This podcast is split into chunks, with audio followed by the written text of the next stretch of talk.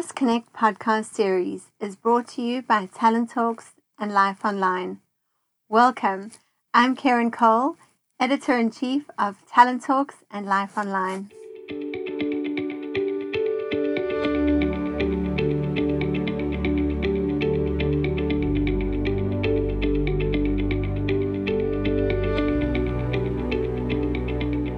Hi, Caitlin. It's so great to have you back with us today to continue our discussion on imposter syndrome. And essentially, in this episode, we are going to be focusing on the different types of imposters, coincides with your recent article on talenttalks.net. So, welcome.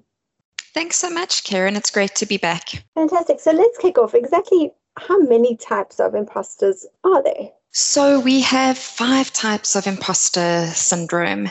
Essentially, imposters tend to set unrealistic and unsustainable standards of competence. And so, what tends to happen is whenever we fall short or we perhaps make some kind of error, we believe that we are therefore not competent, and this evokes some sort of shame. So, what happens is that everybody experiences this failure related shame in different ways. And the reason for that is that they don't all define competence in the same way.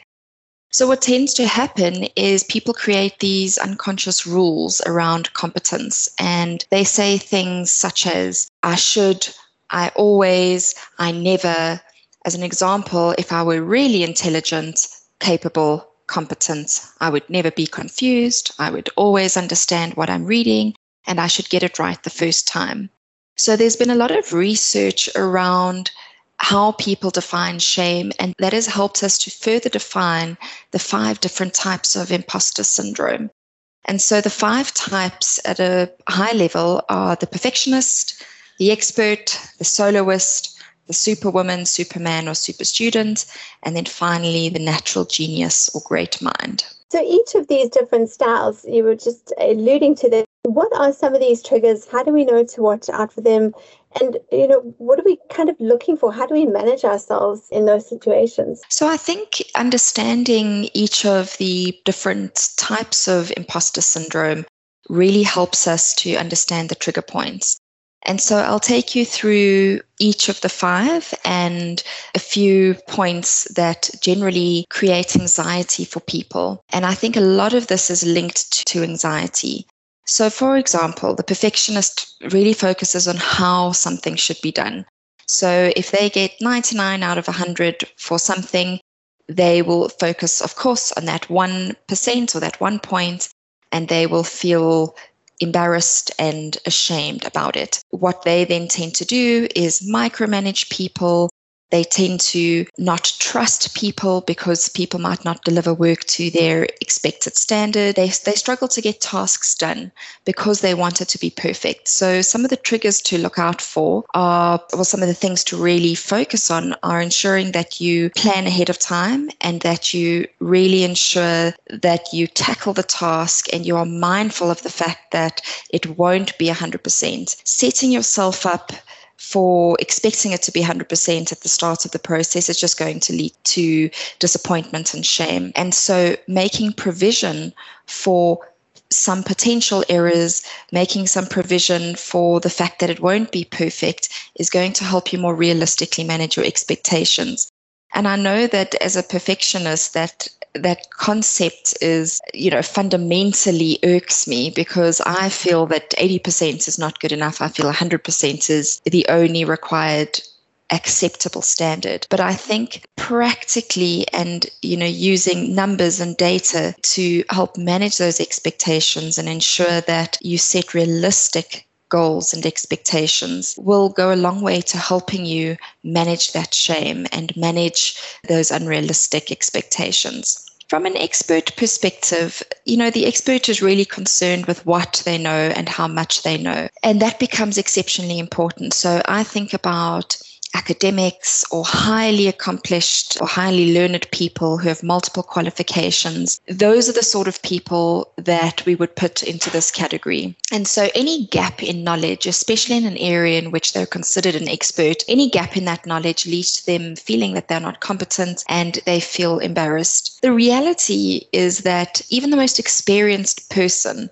even the most deep subject matter expert, the person who knows loads about a particular topic, has to learn new things. If you think about the environment in which we're working and the rate and pace at which things are changing and the rate at which information is being shared, we have to learn new things. We cannot stagnate in that area. So I think the things to look out for is if a role or a company is saying that it's not necessary for you to learn in a particular area or to grow or to do research and gain new knowledge, that's a, a red flag for me because that company will struggle to stay ahead of the game. And it means that they are not open to people sharing new information or bringing new ideas. And so that kind of puts that expectation on the expert that their knowledge is that is sufficient and they don't need to know anymore and they don't need to grow and learn. So it really creates the expectation that there is no gap for change, for learning, for not knowing. And so, really trying to keep things in perspective around the world in which we're learning and looking for different opportunities to learn. It doesn't have to be only a formal learning intervention, it can be learning on the job, it can be coaching and mentoring, it can be leveraging social systems such as meet, team meetings and just you know learning in the minute. And so looking for opportunities to learn helps us realize that it is not a stagnant, once off process. And that may go some way to helping us be more open to learning. So the soloist is someone who feels that they cannot rely on anybody else to complete a task and that may be for various reasons so this the soloist wants to do all the work themselves and really not want to ask for help because asking for help or delegating equates to failure and therefore shame. So, the challenge with a soloist wanting to complete all the work themselves is that it creates the impression, especially if you're managing a team, that you don't trust people. It really disempowers people because it's not allowing them to shine. It's not allowing them to do really well in their own role and focus on the things that they're really good at. And so you are robbing them of that opportunity. And you are also robbing yourself of an opportunity to do the work that you really love. Because what tends to happen is because you take on everybody's work, because you don't trust them to do the work, and you are terrified that if, if someone else can do the work, it might show up your incompetence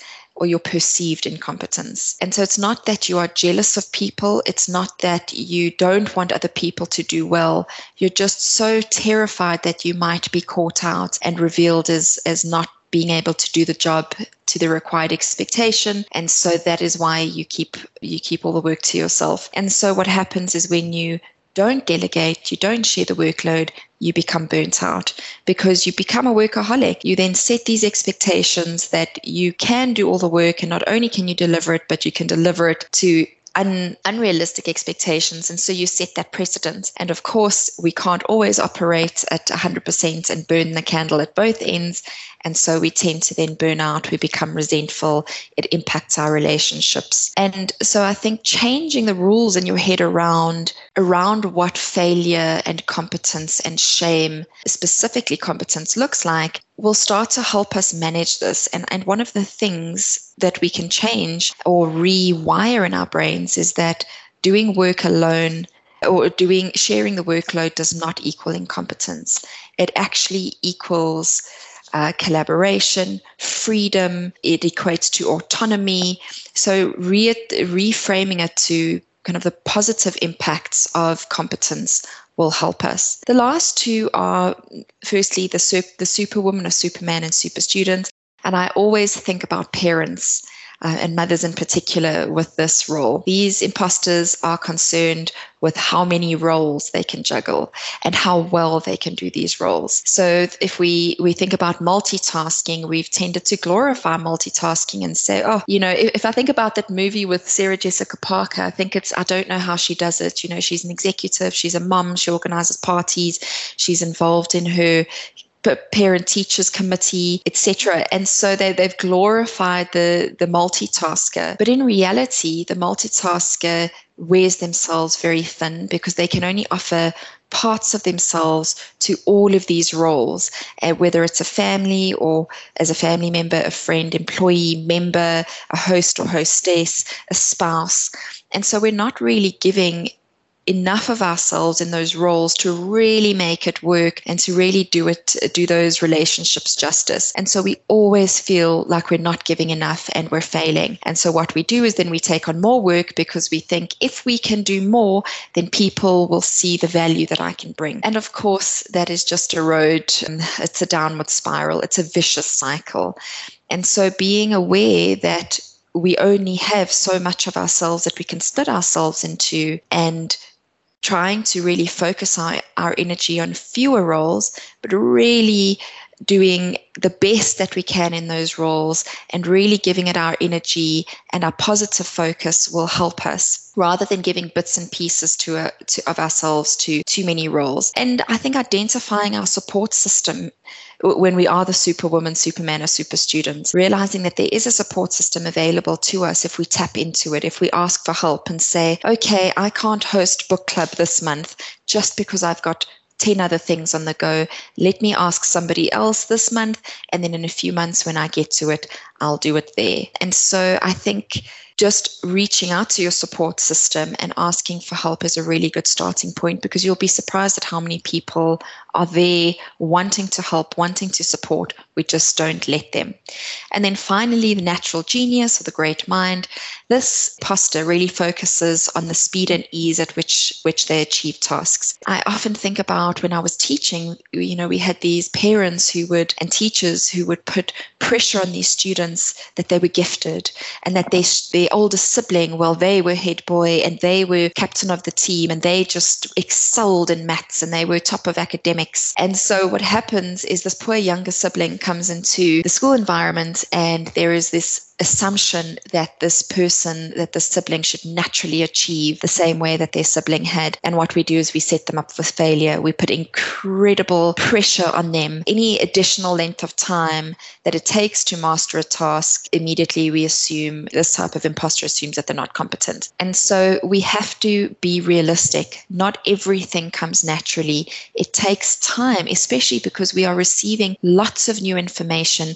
The complexity of the task tasks that we are completing, the operate the, the world that we're operating in is very different. And so if we take into consideration all of that complexity, the increased learning agility that is required of people, I think that that context help us helps us understand that not everything is concrete and simple and straightforward. And if we we open ourselves up to that and just be mindful of that environment, I think it might help us realize that we can take longer to complete a task. And really, if we think about the expectation that we would put on our children or to put on those around us, we as an imposter would not have the same expectation. We wouldn't expect our children to get to just know everything instantly and get to grips with everything. We would give them grace, we would grow them, we would help them learn, we would coach them, but we don't apply the same rules to ourselves. In a lot of what you were speaking around now and describing the different types of imposters and their triggers, you mentioned a lot about having to change that narrative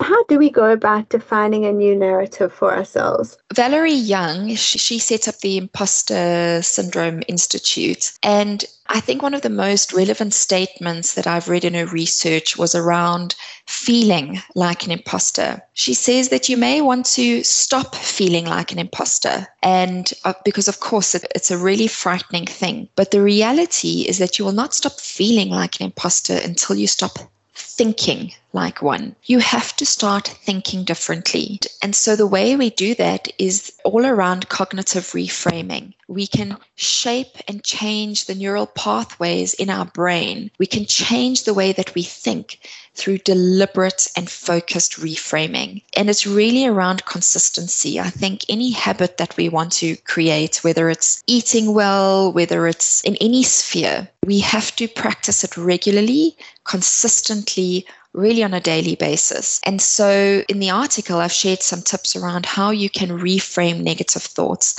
The first is to recognize that you are having a negative thought. And we can immediately recognize when we're having one because we feel shame, we blame, we feel embarrassed, we feel upset, we feel anxious, stressed. So anytime we're having that sort of em- one of those emotions, that for us is a trigger and we can immediately recognize that that is a negative thought. Well, the second thing we can do is identify what triggered the emotion if something, let's say we've submitted a piece of work and our manager mentioned that there uh, was a grammatical error. It is a small one, but it's a gra- grammatical error. And immediately we feel embarrassed and we think, gosh, I am incompetent.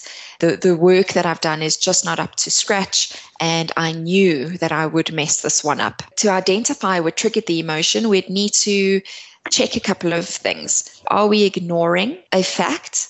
Are we exaggerating something or are we minimizing the importance of something? So in this case, where I would say that we are exaggerating the error and assuming that our boss or our manager has confirmed our, our incompetence and that the work is in fact not up to scratch. So we are exaggerating here. The next thing is to challenge these the thinking, challenge the thought. Where is their proof? Are the thoughts accurate? And can you find another explanation, the assumption that you're making? So in this case, is there proof that the manager said you are incompetent and this work is not up to scratch? No.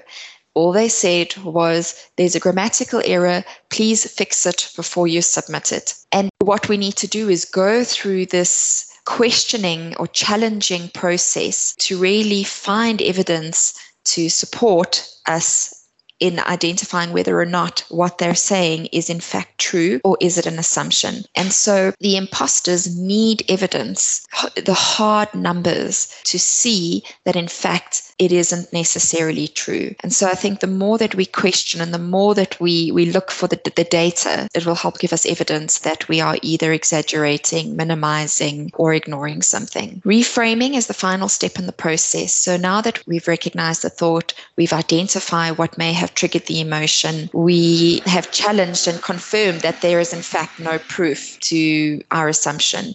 We then need to start reframing and we can start rewriting the narrative to that. So we can start saying, okay, yes, I made an error, but in fact, 99% of the, the work was really good. And the fact that my manager didn't necessarily say it was excellent doesn't mean that it isn't. It simply means that it was it was up to standard because he didn't comment, he or she didn't comment on the rest of the work. And so it's, it's really about trying to reframe it and trying to put it in a more positive light that is more aligned to reality. It's not about putting rose tinted glasses on and saying, oh, I am amazing, but it is looking for evidence and it is finding factual information to help us reframe it according to reality. Because the challenge, I, think, is that we're just receiving so much information on a daily basis, the millions of messages we are receiving, and we have to filter each one of those, assimilate them, and try and do something with the information. And so, if we create this this path in our brain or this this cycle in our brain it our brain is lazy it will will default to